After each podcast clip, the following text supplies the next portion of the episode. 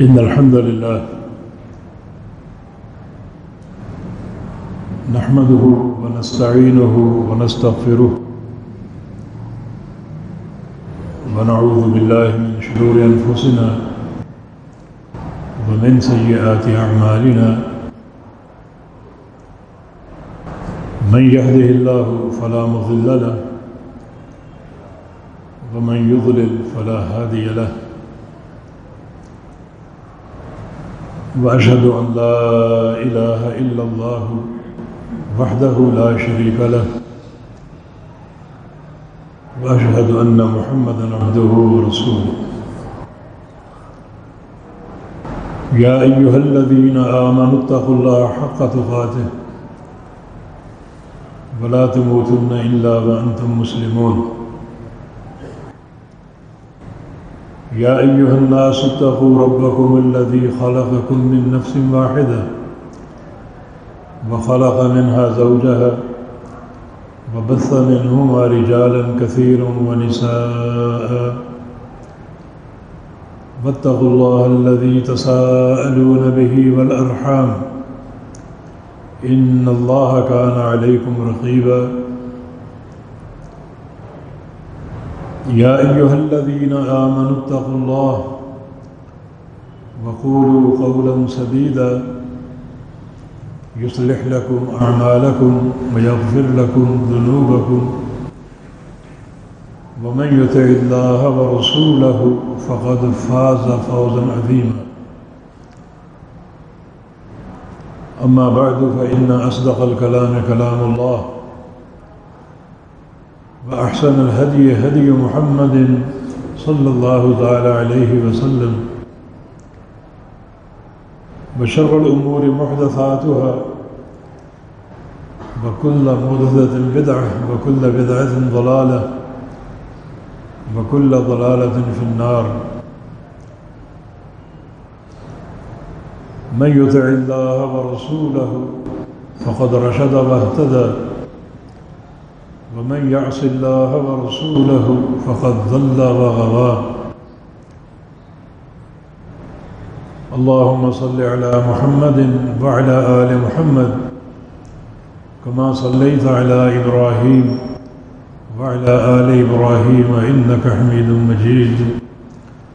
اللهم بارك على محمد وعلى آل محمد كما باركت على إبراهيم وعلى آل إبراهيم إنك حميد مجيد. سبحانك لا علم لنا إلا ما علمتنا إنك أنت العليم الحكيم. رب اشرح لي صدري ويسر لي أمري. واحلل عقدة من لساني يفقه قولي. أما بعد فأعوذ بالله من الشيطان الرجيم. من همزه ونفخه ونفسه. بسم الله الرحمن الرحيم. يا أيها الذين آمنوا ادخلوا في السلم كافة. ولا تتبعوا خطوات الشيطان. إنه لكم عدو مبين. اس آیت کریمہ کے مخاطب اہل ایمان ہیں۔ حکم یہ ہے کہ اسلام میں پورے کے پورے داخل ہو جائیں۔ جس کا ایک معنی یہ ہے کہ اپنے پورے جسم کے ساتھ سر سے لے کر پاؤں تک۔ جسم میں لباس بھی ہوتا ہے۔ اپنے لباس کے ساتھ اسلام میں پورے داخل ہو جائیں۔ یعنی پورے وجود پر اسلام کا رنگ ہو۔ لباس بھی اسلام کے مطابق ہو اور کوئی چیز اسلام کے دائرے سے باہر نہ ہو۔ اگر آپ پورے کے پورے داخل ہیں، لیکن آپ کا سر اسلام سے باہر ہے، تو سایت کریمہ پر آپ کا عمل نہیں ہو رہا۔ پورے کے پورے داخل ہیں اور آپ کے کان اسلام کے دائرے سے باہر ہیں۔ عیسایت کریمہ پر آپ کا عمل نہیں ہو رہا۔ دوسرا اس کا معنی یہ ہے کہ اسلام تین چیزوں کا نام ہے، عقیدہ، عمل اور اخلاق۔ تو اسلام میں داخل ہو جاؤ عقیدے کے ساتھ، عمل کے ساتھ اور اخلاق کے ساتھ۔ ہر چیز کتاب و سنت سے ماخوذ ہو اور ہر بات نبی علیہ السلام کی تعلیمات کے مطابق ہو۔ اس کا تیسرا معنی یہ ہے کہ اسلام میں تمام حقوق کی دو قسمیں ہیں۔ کچھ حقوق اللہ تعالیٰ کے ہیں اور کچھ حقوق اللہ کے بندوں کے ہیں۔ یہ سارے حقوق سمجھو اور ان کو ادا کرو۔ ان سارے حقوق کے ساتھ دین اسلام میں داخل ہو جاؤ اسی تیسرے معنی اور تیسری تفسیر کے حوالے سے گزشتہ جمعے ایک حدیث بیان کی تھی۔ جو صحیح مسلم کی روایت سے ہے اور جس کے راوی امت کے پہلے محدث ابو حریرہ رضی اللہ تعالیٰ عنہ۔ اس حدیث میں دس جملے ہیں یا دس خسائل ہیں۔ بعض کا تعلق بندوں کے حقوق سے ہے اور بعض کا تعلق اللہ تعالیٰ کے حقوق سے ہے۔ کچھ باتیں بیان ہوئی تھیں۔ مثلا نبی الاسلام کا ارشاد گرامی، من نفس عن اخیہ المسلم یا من نفس من نفس عن مؤمن قربۃ من قرب الدنیا نفس اللہ عنہ قربۃ من قرب یوم القیامہ جو شخص اپنے کسی بھائی کی دنیا کی کسی تکلیف کو دور کر دے، تو اللہ تعالیٰ اس کی آخرت کی تکلیفوں کو دور کر دے گا۔ بتایا گیا تھا کہ بھلا دنیا کی تکلیفوں کا آخرت کی تکلیفوں سے کیا مقابلہ اللہ تعالیٰ کا بدلہ بڑا عدیم الشان ہے۔ آپ نے کسی بھائی کی دنیا کی تکلیف رفع کر دی، ٹال دی، تو اللہ تعالیٰ آپ کی آخرت کی تکلیفیں ٹال دے گا۔ مرنے کے بعد پہلی اسٹیج قبر کی ہے۔ اللہ تعالیٰ قبر کے عذاب کو ٹال دے گا، یہ قبر کے سانپوں اور بچھوں کو ٹال دے گا۔ یہ بڑا عظیم و شان بدلا ہی اور دوسرا جملہ تھا میں یسر اعلیٰ معصر یسر اللہ علیہ فی دنیا بالآخرہ کہ جو اپنے کسی بھائی کے لیے آسانی کر دے۔ اللہ تعالیٰ اس کے لیے دنیا اور آخرت میں آسانیاں پیدا فرما دے۔ گا اسے دنیا اور آخرت کی آسانیاں پہنچائے گا اور عطا فرمائے گا۔ اگر میں یہ کہوں کہ یہ جملہ سب سے پہلے وقت کے حکام پر منطبق ہوتا ہے، جنہیں اللہ تعالیٰ اقتدار دیتا ہے۔ اقتدار کی کرسی پر بیٹھ کر جو ان کے انتہائی ضروری کام ہیں، ان میں سے ایک کام یہ بھی ہے کہ وہ اپنی ریت کے لیے آسانیاں مہیا کریں۔ ایسے فیصلے کریں اور ایسی امور کی تقسیم کریں کہ ریت کے لیے آسانی ہو۔ نہ یہ کہ اقتدار کی کرسی پر بیٹھ کر رعایا کو پیس کے رکھ دیا جائے۔ اس جملے کی تفسیر میں بہت لمبی باتیں ہو سکتی ہیں اور بہت کچھ کہا جا سکتا ہے۔ اب آپ بتائیے کہ حکام کی طرف سے ٹیکسوں کا نفاذ یہ کون سی آسانی ہے؟ اللہ تعالیٰ نے اپنے بندوں کے مال میں سے جو اپنا حق لینا ہے وہ لے لیا ہے۔ اڑھائی فیصد زکوٰۃ دو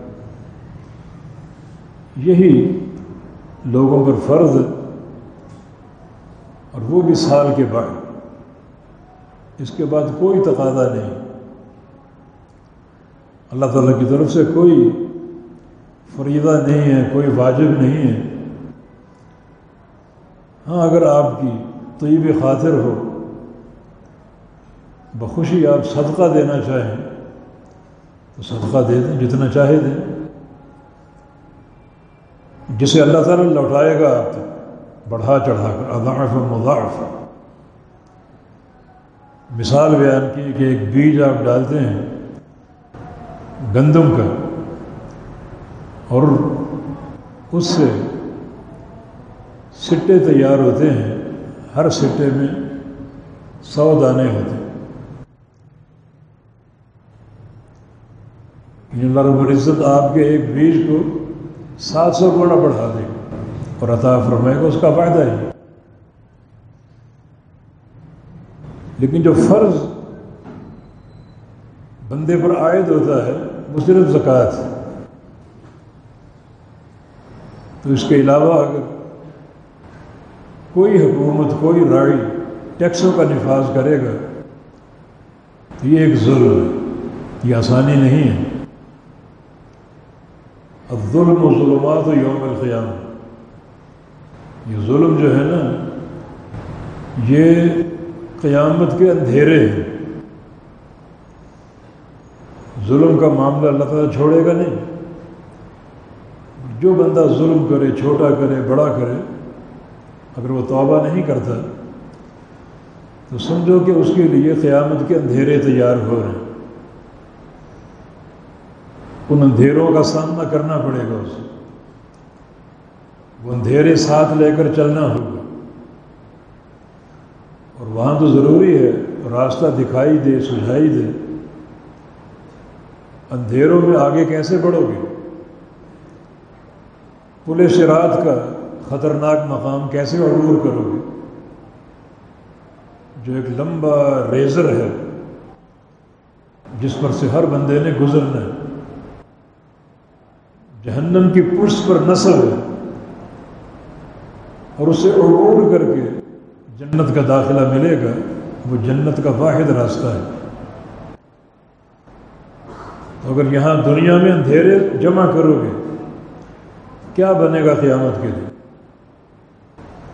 یہ ٹیکسوں کا نظام سراسر ظلم پھر مختلف محکموں میں جو آفیسر متعین کیے گئے ہیں ان کی بھی کوشش ہوتی ہے کہ آنے والوں پر ظلم ڈھایا جائے۔ کچھ لوگ اس لیے ان کا کام نہیں کرتے، ٹالتے رہتے ہیں کہ ہماری اہمیت کا ان کو احساس ہو کہ تم تو کیڑے مکوڑے ہو۔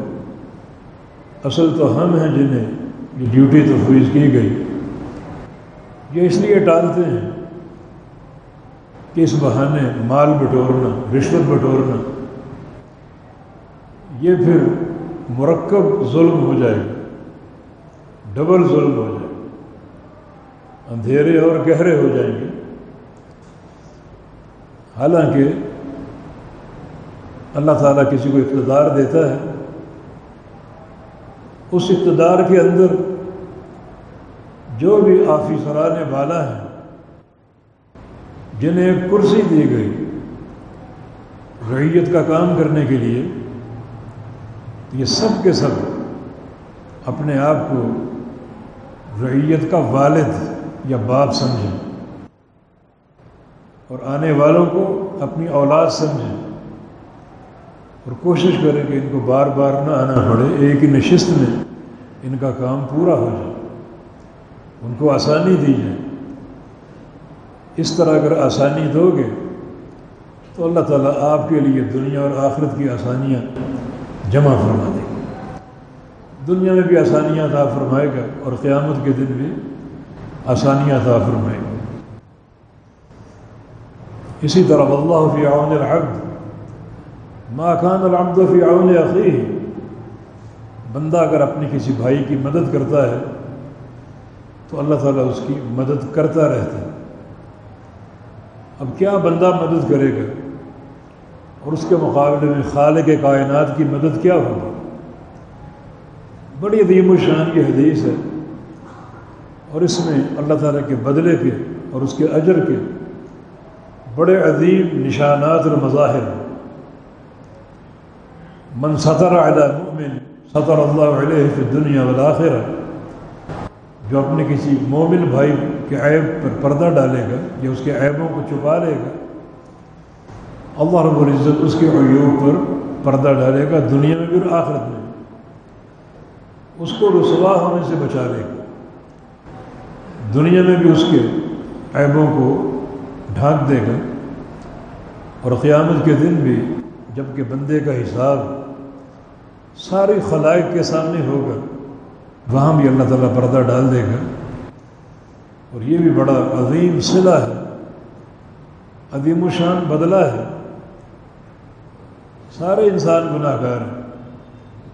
اور اگر گناہوں پر پردہ ڈال دیا جائے، تو یقیناً یہ بہت بڑی کامیابی ہوگی اور بندے کے لیے سعادت ہوگی۔ اس کے لیے ہمیں کیا کرنا ہے؟ اگر ہمیں اپنے کسی بھائی کا عیب معلوم ہو اس کے اندر کوئی کمی کوتاہی ہمارے علم میں ہو، اس کو چھپا دیں اور اس کو رسوا نہ کریں آگے جو پانچواں جملہ ہے، من کا طریقاً یلدن صفی علم، سہل اللہ له به طریقاً ادھر جنت جو کسی راہ پر چلے، علم طلب کرنے کے لیے اللہ تعالیٰ اس کا جنت کا راستہ آسان کر دیتا ہے۔ یہ بھی ایک بڑا عظیم الشان پروگرام ہے جنت کو کمانے کا۔ علم کی راہ پر چلنا، علم حاصل کرنے کے لیے تو سمجھے کہ وہ جنت کی طرف جا رہا ہے۔ اس کا جنت کا راستہ آسان ہو جاتا ہے۔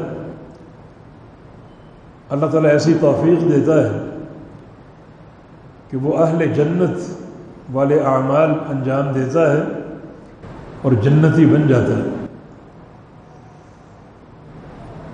من سالہ کا طریق ہے جو چلے ایک راستے پر، جلد ہمیں صفی علم، اس راہ پر چل کر علم حاصل کرتا ہے۔ بتایا گیا تھا کہ اس کے دو معنی علماء نے کیے ہیں، بالخصوص اللہ ابن رجب البغدادی رحمہ اللہ، وہ کہتے ہیں کہ علم کی راہ پر چلنا اس کی دو تفسیریں ہیں۔ ایک قدموں سے چل کر جانا۔ یا کوئی بھی سواری ہو، اس سواری پر سوار ہو کر جانا۔ کسی عالم کی طرف، کسی درسگاہ کی طرف۔ دوسرا اس کا معنی علم کی راہ پر چلنا یعنی ان بنیادوں پر چل کر علم حاصل کرنا جو کتاب و سنت سے محفوظ ہے۔ طلب علم کا راستہ بناوٹی یا مصنوعی نہیں ہوتا، بلکہ طلب علم کا ایک پروگرام، راستہ اور بنیادیں ساری آپ کے سامنے بیان کی گئی ہیں کتاب و سنت کے ذریعے، ان بنیادوں پر چل کر علم حاصل کرو۔ یہ نہ سمجھو کہ یہ بات، یہ حدیث صرف مدارس کے طلباء کے لیے ہر شخص چلتا ہے اور علم حاصل کرتا ہے۔ آج آپ اپنے گھروں سے آپ چل کر آئے ہیں، صرف جمعہ کی ادائیگی مقصود نہیں ہے۔ بلکہ وہ علم جو ممبر سے بیان ہوگا، اس کا بھی قصد ہے، اس کی بھی نیت ہے۔ آپ کچھ سنیں گے، کچھ سننے کو ملے گا۔ قرآن و حدیث کے ارشادات۔ اور کچھ باتیں حاصل ہوں گی، کچھ علم حاصل ہوگا۔ یہ آپ کا چلنا ادائیگی جمعہ کے لیے بھی ہے اور طلب علم کے لیے بھی۔ یہ چلنا بڑا قابل قدر ہے۔ تبھی تو جمعے کے لیے اپنے گھر سے چل کے آنا۔ ہر قدم پر ایک سال کی عبادت کا ثواب ہے۔ آپ کی نیتیں بہت سی ہیں۔ آپ نے نماز ادا کرنی۔ آپ نے جمعہ پڑھنا ہے۔ آپ نے ممبر سے ایک عالم کی باتیں سننی ہیں، کتاب و سنت کی روشنی میں۔ بڑا اس کا اجر ہے۔ یہ آپ کا چل کر آنا بڑا قابل قدر ہے۔ اسی طرح آپ کے کانوں میں کوئی اعلان آئے کہ فلان جگہ درس قرآن ہوگا، درس حدیث ہوگا اور فلاں عالم یا شیخ درس دیں گے، تو بڑے شوق سے جائیے سننے کے لیے۔ یہ چل کر جانا بھی، یہ طلب علم کی راہ میں جانا ہے۔ منصالہ کا طریقہ جلد میں ضروری علم سہل اللہ لہو بھی طریقہ جنت جو ایک راہ پر چلے طلب علم کے لیے، تو اللہ اس کا جنت کا راستہ آسان کر دیتے تو آپ وہ درس سننے کے لیے جائیں گے، یہ چل کر جانا آپ کا جنت کا سفر ہے۔ آپ جنت کے راہی ہیں اور جنت کا راستہ آپ کے لیے آسان کر دیا جائے گا۔ اسی طرح کوئی مشکل درپیش ہو، کوئی سوال آپ کے ذہن میں ہے، تو اس کا جواب لینے کے لیے آپ کسی عالم کے پاس جائیں۔ یہ چل کر جانا بھی طلب علم کے لیے ہے۔ اس کا بھی یہی اجر ہے۔ ہاں ایک طالب علم جو ہے، جو آٹھ سال اپنے دیتا ہے کسی دینی ادارے کو، اس کا تو کوئی مقابلہ نہیں۔ اس کا ایک ایک قدم بڑے برکتوں سے بھرپور ہے۔ لیکن یہاں اس عام شخص کی بات ہو رہی ہے جو کسی ایک مجلس میں پہنچتا ہے، کسی ایک درس کے اجتماع میں پہنچتا ہے، جمعہ ادا کرنے کے لیے پہنچتا ہے، طلب علم کی نیت لے کر، یقیناً اسے یہ اجر ملے گا۔ ایک طالب علم کا مقابلہ نہیں کر سکتا وہ وہ تو بہت ہی اونچا ہے۔ اور بڑے ایک اجر کثیر کا مستحق ہے۔ لیکن آپ کے یہ سارے سفر بھی طلب علم کی راہ میں لکھے جائیں گے اس اجر کے ساتھ کہ اللہ تعالیٰ جنت کا راستہ آسان کر دے۔ گا یہ بھی جنت کا پروگرام ہے۔ اس کی ایک مثال دیتا ہوں نصرت احمد کی حدیث سے، اور تبرانی میں بھی یہ حدیث موجود ہے۔ یہ صفوان ابن اسعد المرادی، نبی اسلام کے صحابی، ان کی روایت سے۔ یہ صفوان ابن اسعد بڑے عظیم صحابی تھے۔ نبی اسلام کے ساتھ انہوں نے بارہ جہادی معرکوں میں شرکت کی تھی۔ مجاہد تھے بہت بڑے۔ تاجر بھی تھے۔ اور تجارت کے لیے اکثر یہ سفر کیا کرتے تھے۔ تو سفر کے تعلق سے ایک سوال ان کو کرنا تھا۔ تو نبی اسلام کی خدمت میں حاضر ہوئے وہ سوال کرنے کے لیے۔ سوال صرف یہ تھا کہ مسافر کے لیے موضوع پر مسح کی کیا مدت ہے؟ مسافر کے لیے، مقیم کے لیے۔ موضوع پر مسح کی کیا مدت ہے؟ صرف یہ ایک نقطہ پوچھنا تھا۔ تو آپ کی خدمت میں حاضر ہوئے اور آ کر عرض کیا کہ جی تو کا اطلب العلم، یا رسول اللہ علیہ وسلم، میں آپ کی خدمت میں حاضر ہوا ہوں طلب علم کے لیے۔ طلب علم کے لیے۔ حالانکہ ایک نقطہ صرف لے کر آئے تھے۔ وہ سوال کرنا تھا، مگر یہ بھی طلب علم کا راستہ ہے۔ میں طلب علم کے لیے آیا ہوں۔ تو رسول اللہ علیہ وسلم نے ارشاد فرمایا کہ ان الملائکہ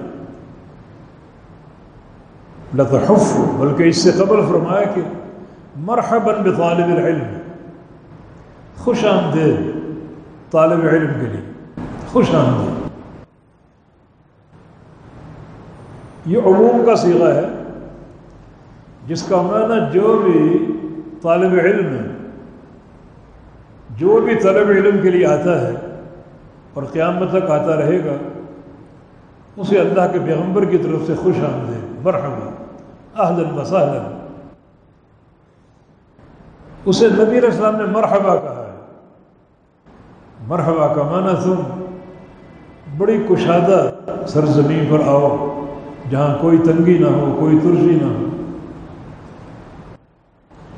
کسی قسم کی کوئی تکلیف نہ ہو، خوش رہو. دنیا کی خوشی، آخرت کی خوشی مرحبا. تو ہر طالب علم کو آپ نے مرحبا کہا اس میں وہ طالب علم بھی داخل ہے جو آٹھ آٹھ نو نو سال دینی ادارے میں گزارتا ہے۔ اور وہ طالب علم بھی داخل ہے جو صفوان ابن اسال کی طرح صرف ایک سوال کا جواب دینے کے لیے آیا تھا۔ مرحبا، خوش آمدید۔ پھر فرمایا کہ ان الملائکت لتحف بطالب العلم۔ فرشتے طالب علم کو گھیر لیتے ہیں۔ اپنے پروں سے اسے چھپا لیتے ہیں، اسے گھیر لیتے ہیں۔ اس پر ٹھنڈک سے بھرپور سایہ کرتے ہیں۔ ثم يركب بعضهم بعضهم بعضا۔ پھر وہ فرشتے اوپر تلے نیچے؟ ایک دوسرے پر سوار ہوتے ہیں۔ ایک فرشتہ اوپر، دوسرا پھر تیسرا پھر چوتھا۔ سوار ہوتے ہیں اوپر۔ حتیٰ یبلغ السماء دنیا حتیٰ کہ وہ آسمان تک پہنچ جاتے۔ ہیں اتنے فرشتے اللہ رب العزت ایک طالب علم کے استقبال کے لیے بھیجتے ہیں، جو اسے اظہار محبت بھی کرتے ہیں۔ اپنے جلو میں لے لیتے ہیں۔ اس کے لیے دعائیں کرتے ہیں۔ رحمت کی اور مغفرت کی۔ یہ ایک طالب علم کا اعزاز ہے۔ اور یہاں حیرانگی کوئی کوئی بات نہیں کہ ایک طالب علم کے لیے اتنے فرشتے زمین سے آسمان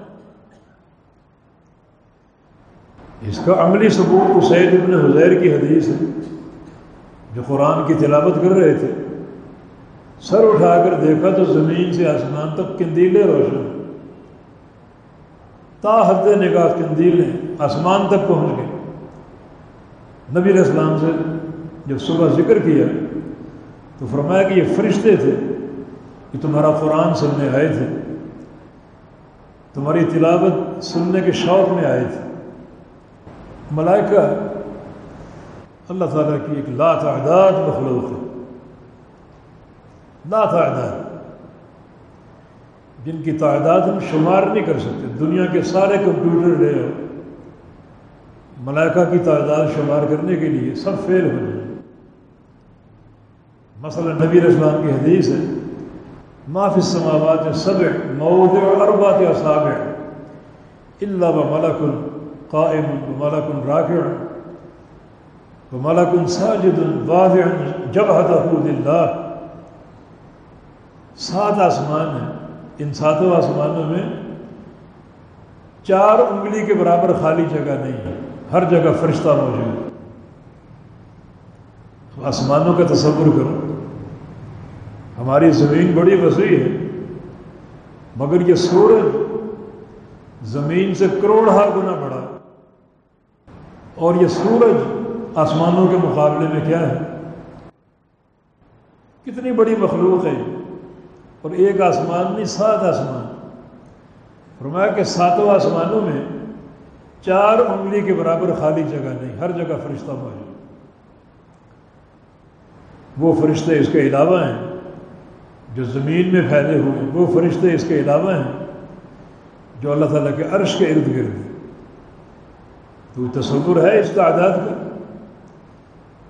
نبی علیہ السلام کی ایک اور حدیث ہے یوں تھا بے جہنم یوم القیام ولہ سبعون الف زمان علا کل زمان سبعون الف ملک قیامت کے دن جہنم کو لایا جائے گا اس طرح کہ وہ ستر ہزار لگاموں میں پروئی گئی ہوگی۔ ستر ہزار لگام اور ہر لگام کے ساتھ ستر ہزار فرشتے ہوں گے جہنم کو کھینچنے کے لیے۔ اب ستر ہزار کو ستر ہزار میں ضرور دیجیے یہ تقریباً چار ارب نوے کروڑ کی تعداد بنتی ہے۔ یہ وہ ملائکہ جن کو اللہ نے پیدا کیے ایک ڈیوٹی انجام دینے کے لیے، اور وہ ہے قیامت کے دن جہنم کو کھینچنے کے لیے۔ باقی پورا دورانیہ انہوں نے اللہ کی تصویر کرنی، اللہ کی تحمید کرنی ہے۔ اور جب قیامت قائم ہوگی تو ان کی ڈیوٹی ان کو دی جائے گی کہ تم نے ان لگاموں کے ساتھ جہنم کو کھینچ لیں ستر ہزار لگامیں ہوں گی ہر لگام پر ستر ہزار فرشتوں کی ڈیوٹی ہوگی تو یہ جی ایک عمل کے لیے چار ارب نوے کروڑ فرشتے ہیں۔ اور اس سے بھی بڑھ کر نبی اسلام کی ایک اور حدیث ہے۔ جب آپ نے معراج کے موقع پر بیت المعمور کو دیکھا، ساتویں آسمان پر، یہ فرشتوں کی مسجد ہے۔ فرشتوں کی مسجد، تو اس کے بارے میں آپ کو بتایا گیا کہ اس مسجد میں روزانہ ستر ہزار فرشتے نماز پڑھتے ہیں۔ ستر ہزار۔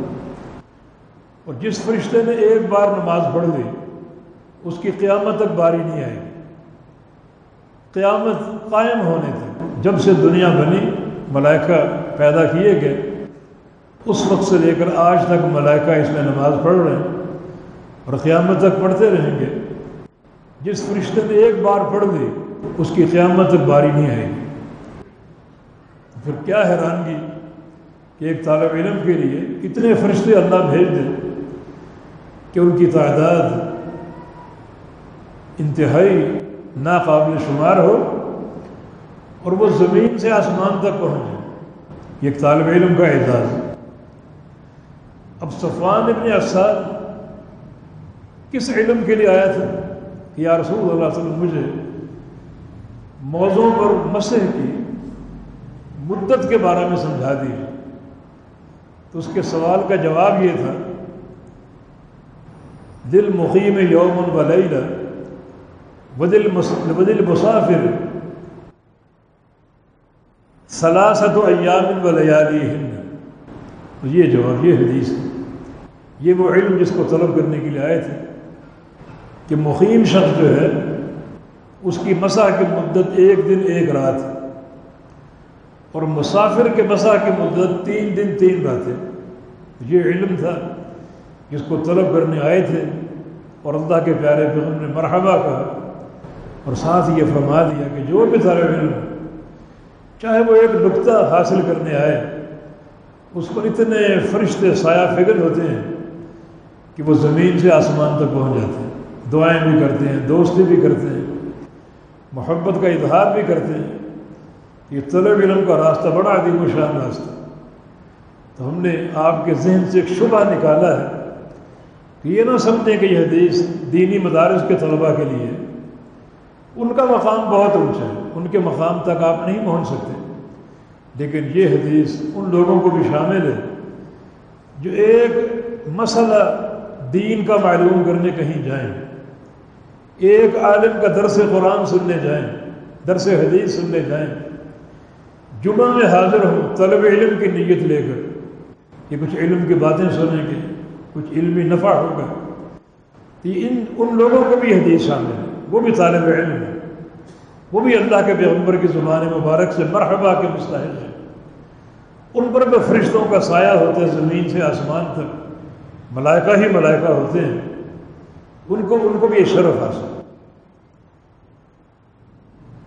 دوبارہ اس حدیث کی طرف آئی کہ جو ایک راہ پر چلے طلب علم کے لیے، تو راہ پر چلنے کی دو قسمیں ایک ہے اپنے قدموں سے چل کر جانا یا اپنی سواری پر، گاڑی پر، سائیکل پر چل کے جانا، گھوڑے پہ بیٹھ کر جانا۔ یہ سب چل کر جانا ہے، چاہے پاؤں پر چلیں یا سواری پر جائیں۔ دوسرا اس کی تفصیل کیا ہے کہ ان بنیادوں پر چلے طلب علم کے لیے جو بنیادیں کتاب و سنت نے بیان کی، وہ بنیادیں کیا ہیں؟ پیارے پیغمبر محمد مصطفیٰ صلی اللہ علیہ وسلم نے اپنے حج میں ایک دن مینار میں ظہر کی نماز پڑھی، مسجد خیف میں، اور نماز کے بعد خطبہ ارشاد ہو گئے اس خطبے سے قبل ایک دعا آپ نے پڑھی تھی، بڑی عظیم و شان دعا۔ نظر اللہ عمرا سمع مقالتی فافظها ببعاها ثم اداها كما سمع یا اللہ، اس شخص کے چہرے کو تر و تازہ کر دے۔ دنیا میں اور آخرت میں، جو میری ایک حدیث سن لے اور اس کو یاد کر لے، اس کو حفظ کر لے، اس کی حفاظت کر لے۔ اور اسے آگے پہنچا دے، اس سے قبل اس کو سمجھ لے اور اس کو آگے پہنچا دے۔ اس حدیث میں طلب علم کی پانچ بنیادیں ہیں۔ پہلی بنیاد، سامعہ مخالت میری حدیث کو سنیں۔ سننے کا معنی شیخ کے پاس جائے، اپنے استاد اور معلم کے پاس جائے، اس سے سنیں۔ یہ ہے سماع حدیث، جو کہ طلب علم کی بنیادی ایک اساس ہے۔ اور سب سے مضبوط اساس ہے۔ باقی ساری باتیں سماع کے بعد کی ہیں۔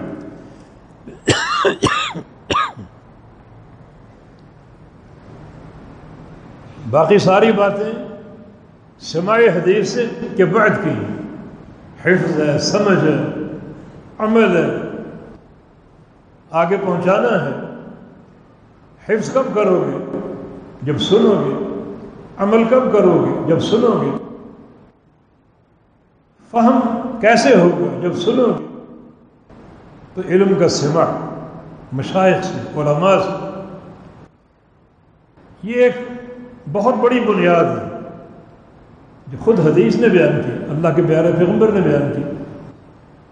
علم کا سما اور حدیث کا سما اس بنیاد پر آج خاص طور پہ توجہ دینے کی ضرورت ہے کیونکہ بہت سے شعبد آباد اور بہروپیے اس بنیاد پر چلے بغیر علم کے مارکے میں داخل ہو جاتے ہیں۔ اپنے لقب خود ہی رکھ لیتے ہیں، مفتی اور محدث اور شیخ اور فلاں اور فلاں، بلکہ شیخ الاسلام۔ حالانکہ ان کی یہ ترتیب ہے ہی نہیں۔ کہ انہوں نے کسی مستند اور سکھا شیخ سے علم حاصل کیا اور پڑھا ہو۔ پرانے دور میں مشائق سے علم لیے بغیر کچھ نحوستیں ظاہر ہوئیں جن میں مرزا غلام احمد قادیانی کوئی اس کا شیخ نہیں تھا۔ اس نے خود کتابیں حاصل کی، خود پڑھا، مرضی کا سمجھا اور دجال بن گیا، جھوٹا نبی بن گیا۔ اور ایک بہت سی مخلوق کو گمراہ کرنے کا سبب بن گیا۔ جہنم کا ایندھن بن گیا، اپنے لیے بھی اور اپنے سارے پیروکاروں کے لیے بھی۔ ان سارے پیروکاروں کا گناہ بھی اپنے ذمے لے کر واصل جہنم ہو گیا۔ اور مرا بھی تو اس مقام پر مرا جو کسی بھی ایسے انسان کے لائق نہیں ہے جو انسان اللہ کا پسندیدہ اور مقرب ہو، ٹٹی خانے میں مرا، غلاستوں کے ڈھیر میں مرا اور غلاستوں میں لتھڑا ہوا مرا۔ یہ ایک نبی کا مقام۔ نبی تو بڑا پاکیزہ ہوتا ہے۔ اللہ کے پیارے پیغمبر صلی اللہ علیہ وسلم نے اپنی وفات سے ہمیں حکم دیا تھا کہ سات مشکیزیں پانی کے بھر کے لاؤ، جو بھرے پانی کے رکھے ہوں کسی چشمے سے یا مختلف چشموں سے۔ اور ساتھ کہا کہ لم تحدل او کیا تو ان کی ڈوری نہ کھولی گئی ہو۔ یعنی ڈوری اگر کھلے گی تو انسانی ہاتھ اس پانی میں پڑیں گے۔ وہ پانی آلودہ نہ ہو۔ جیسے وہ بھرے گئے ہوں چشموں سے، ویسے ہی موجود ہوں وہ لے کر آؤ۔ تو اللہ کے پیارے پیغمبر نے اپنی وفات سے قبل ان سات مشکیزوں کے پانی سے غسل کیا آپ کا چہرہ دمک رہا تھا نور سے بھرا ہوا تھا اور ایک یہ نبی جس کا چہرہ غلاستوں میں لتھڑا ہوا تھا۔ تو یہ کس چیز کا شاخ ہے؟ علم اپنی مرضی کا حاصل کیا، مرضی کا سمجھا اور جھوٹا مدعی نبوت بن گیا اور ایک خلق کثیر کو گمراہ کر گیا اسی طرح غلام احمد پرویز، منکر حدیث، اس کا بھی کوئی علم میں استاد نہیں۔ وہ استاد جس کی صنعت اللہ کے پیغمبر تک پہنچتی ہو یہ سلسلہ عالیہ بڑا بابرکت ہوتا ہے، جس کا روحانی ایک تعلق ہوتا ہے پیارے پیغمبر سے۔ اس نے اپنی مرضی کا پڑھا اور سمجھا اور حدیث کا منکر بن گیا۔ حدیث کا انکار کرنے والا بھی دجال ہوتا ہے۔ اور یہ شخص بھی ایک خلق کثیر کو گمراہ کر گیا۔ حدیث کا انکار کرنے والا کافر ہے۔ اگر آپ کے معاشرے میں ایسا شخص ہو، تو اس سے ہمارا کوئی تعلق نہیں ہونا چاہیے۔ اگر وہ مر جائے، وہ جنازے کا مستحق نہیں ہے۔ مسلمانوں کے قبرستان اس کو دفن نہ کیا جائے۔ اسے کسی کچرا گاہ پر کچرے کے ساتھ پھینک دو جہاں کتے اور بلیاں پڑی ہوں، مردار پڑے ہوں، اس مردار کا بھی اضافہ کر ہو سکتا ہے کتا مردار اس کتے سے کچھ تنگی محسوس کرے، لیکن وہ کسی رحمت کا اور محبت کا مستحق نہیں ہے کہ اس کو مسلمانوں کے قبرستان میں دفن کیا جائے۔ یہ بھی ایک ایسے شخص کی تحریک کا نتیجہ ہے جس نے علم کا سماع مشائق سے نہیں کیا تھا۔ خود پڑھا اور مرضی کا سمجھا اور منکر حدیث بن گیا۔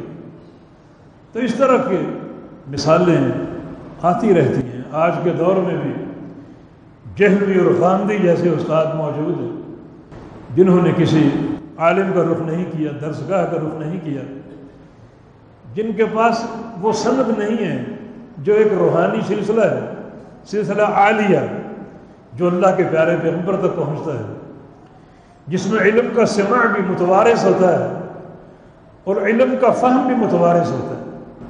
کسی دینی درسگاہ میں جاؤ گے کسی شیخ کے سامنے، وہ آپ کو علم دے گا اور فہم دے گا، وہ فہم جو اس نے اپنے شیخ سے لیا۔ اس شیخ نے اپنے شیخ سے لیا۔ اس نے اپنے شیخ سے لیا۔ حتیٰ کہ یہ سلسلہ چلتے چلتے ائمہ کرام محدثین تک پہنچتا ہے، اتباع تابعین تک پہنچتا ہے، تابعین تک پہنچتا ہے، صحابہ کرام تک پہنچتا ہے۔ اور بالآخر اکرم الخلائق محمد مصطفیٰ صلی اللہ علیہ وسلم تک پہنچتا ہے۔ اور محمد مصطفیٰ صلی اللہ علیہ وسلم نے علم جبریل سے لیا، جبریل نے اللہ تعالیٰ سے لیا۔ اس روحانی سرد میں کیوں نہ برکت ہو؟ اور وہ لوگ کیسے بابرکت ہو سکتے ہیں جن کے اس روحانی سلسلے سے کوئی تعلق نہیں ہوتا؟ تو آپ نے علم کا سما کرنا ہے، بڑا سوچ سمجھ کر۔ ایسے عالم سے جو مستند ہو، عالم ربانی ہو جس کے پاس باقاعدہ علم کے سما کی سند ہو، جس نے ایک عمر گزاری ہو دینی مدارس میں، دینی معاہد میں، وہ عالم ربانی ہیں جس کا آپ نے قصد کرنا ہے۔ اور یہ شعبہ آباد جو بیٹھے ہوئے ہیں، جن کو مسجد کی ممبر و محراب قبول نہیں کرتی، ٹی وی کی اسکرین پر نظر آتے ہیں، نوجوان لڑکوں لڑکیوں کے جھرمٹ میں، مگر مسجد ان کو قبول نہیں کرتی۔ ایسے لوگ قطر اس قابل نہیں ہے کہ ان سے علم لیا جائے، کہ ان کا قصد کیا جائے۔ خواب و جہمی مرزا ہو، پہلے قادیانی مرزا تھا، آج جہمی مرزا ہے۔ اور پھر گاندھی کے روپ میں ایک فتنہ۔ نبی السلام کی حدیث سمجھ میں آتی ہے کہ قرب قیامت ایسے داعی پیدا ہوں گے جو دعوت دیں گے لوگوں کو، جہنم کے دروازے پر کھڑے ہو کر اور جو ان کی پیروی کرے گا قادافو ہو النار۔ اسی وقت اس کو جہنم میں ڈال دیں۔ کسی مہلت کے بجائے اس کو جہنم میں ڈال دیں۔ تو عرض یہ کرنے کا مقصد ہے کہ علم کا سمع جو ہے، جو طلب علم کا ایک اہم زینہ ہے، وہ یقیناً کسی معتبر شخصیت سے ہو جو سوید المومنین کے مطابق ہے۔ سوید المومنین کیا ہے؟ دینی مدارس قائم ہوتے ہیں، علماء اس میں بیٹھتے ہیں۔ اور علماء کو اللہ تعالیٰ نے یہ سعادت دی ہے کہ وہ ہر وقت طلب علم کے لیے تیار ہوتے ہیں اور پھر علم کو نشر کرنے کے لیے تیار ہوتے ہیں۔ جہاں آپ کا کچھ خرچ نہیں ہوتا، یہ مدارس نعمت نہیں ہے پاکستان میں لاکھوں مدارس ہوں گے، کوئی بجٹ نہیں ہوگا کوئی گورنمنٹ پر بوجھ نہیں ہے۔ باقی یونیورسٹیاں ہیں، کالج ہیں میڈیکل زراعت۔ گورنمنٹ باقاعدہ اس کا بجٹ تیار کرتی ہے اور وہ خرچ ہوتا ہے، فیسیں ہوتی ہیں۔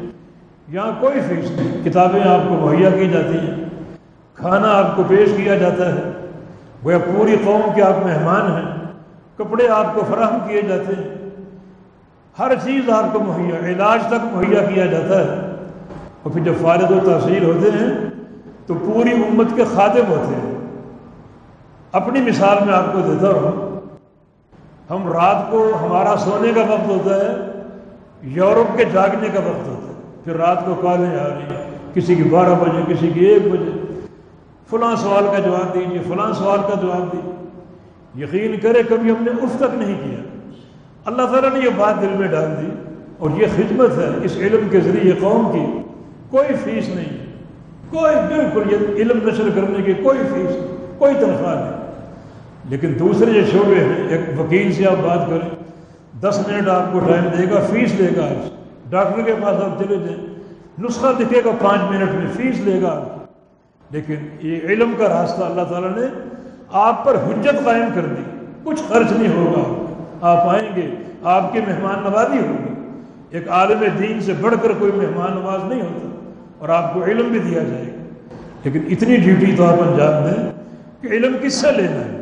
ان شوق بادوں سے، جن کی کوئی روحانی سمجھ نہیں جو اپنی مرضی کا پڑھ کر، سمجھ کر میدان عمل میں آ گئے اور اللہ کے مخلوق کو گمراہ کر رہے یاد رکھو، آپ پر بھی حجت قائم ہے۔ علماء موجود ہے مدارس موجود ہے علماء کی سند آپ کے سامنے موجود ہے۔ تو آپ ان کا قصد کریں۔ کسی ایسے شخص کے پاس جانا، اس کو فون کرنا یا اس کی باتیں سننا، یقیناً وقت کا ضیاع بھی ہے اور قیامت کا محاسبہ بھی ہے، جس کو پکڑ ہو سکتی ہے۔ پکڑ ہو سکتی ہے یہ راستہ بڑا خطرناک ہے۔ تو یہ جو اللہ کے نبی کی حدیث، اس پر بھی بات ہماری چل رہی ہے کہ من سالہ کا طریقہ، ایک راہ پر چلے۔ وہ راستہ کیا ہے جس پر آپ نے چلنا اس راستے میں آپ شامل ہیں، طلب علم کے راستے ایک سوال آپ معلوم کرنے جائیں، جواب لینے جائیں، تو آپ طالب علم ہیں اور اس اس فضیلت میں آپ داخل اور شامل ہیں۔ ہاں طالب علم جو اصل مدارس میں بیٹھتا ہے، وہ تو ایک بڑے بلند درجات پر فائز ہے۔ لیکن ابتدائی طور پر اگر آپ علم طلب کرنے جائیں گے، تو یہ حدیث آپ کو شامل ہے۔ اور یہ حدیث جو فضیلت اس میں بیان ہوئی ہے، وہ آپ کو حاصل ہو سکتی ہے۔ لیکن کم از کم ان چند بنیادوں کو پورا کیجیے جو کتاب و سنت نے آپ کے سامنے پیش کی۔ ایک نقطہ لینے کے لیے جانا موسا علیہ السلام، خضر علیہ السلام کے پاس گئے، کتنا طویل سفر کر کے۔ اور صرف تین باتیں لے کر آئے، بس۔ چوتھی بات خضر نے نہیں بتائی، صرف تین چیزیں لے کر آئے۔ اللہ کے پیغمبر نے فرمایا تھا کہ کاش موسا صبر کر لیتے، تو ہمیں علم کی اور باتیں معلوم ہوتی۔ لیکن صرف تین نقطے ان کی وضاحت لے کر واپس آ گئے۔ طویل سفر آنے کا بھی اور جانے کا بھی۔ ایک ایک قدم جو ہے وہ بابرکت ہوتا ہے، بڑا وہ اجر و ثواب کا باعث ہوتا ہے۔ تو اس کی آپ قدر کریں۔ لیکن ساتھ ساتھ اپنی جو ایک حجت آپ پر قائم ہے، اس کو بھی پورا کریں۔ ایسے لوگ کسی تعلق کے مستحق نہیں۔ نہ ان کے پاس جانا، نہ ان سے کوئی سوال کرنا، نہ ان کے پروگرام دیکھنا کسی یوٹیوب وغیرہ پر۔ یہ سارا کا سارا وقت کا ضیاع ہے۔ ایک ایک لمحے کا قیامت کے دن حساب ہوگا۔ تو اس حدیث کو سامنے رکھتے ہوئے اس پہلی بنیاد پر خوب غور کریں۔ کچھ بنیادیں اور بھی ہیں جو عرض کریں گے۔ اللہ پاک میں صحیح فہم عطا فرما دے۔ اللہ ہمارے دلوں میں علماء راسخین، علماء ربانیین کی محبت پہ وسط کر دے، ان کے ساتھ ہمارا تعلق اور ناطہ جوڑ دے اور اللہ پاک ہمیں سچے دین کا فہم عطا فرما کر وہ ساری بنیادیں عطا فرما دے جو طلب علم کی راہ میں بیان ہوئی ہیں۔ قرآن و حدیث میں ان کا ذکر ہوا، اللہ پاک ہمیں ان کا اہل بنا دے۔ اللہ ہم سے راضی ہو جائے، ہمارے گناہوں کو معاف فرما دے۔ اقول قولی هذا واستغفر اللہ لي ولكم واخر دعوانا الحمد للہ رب العالمين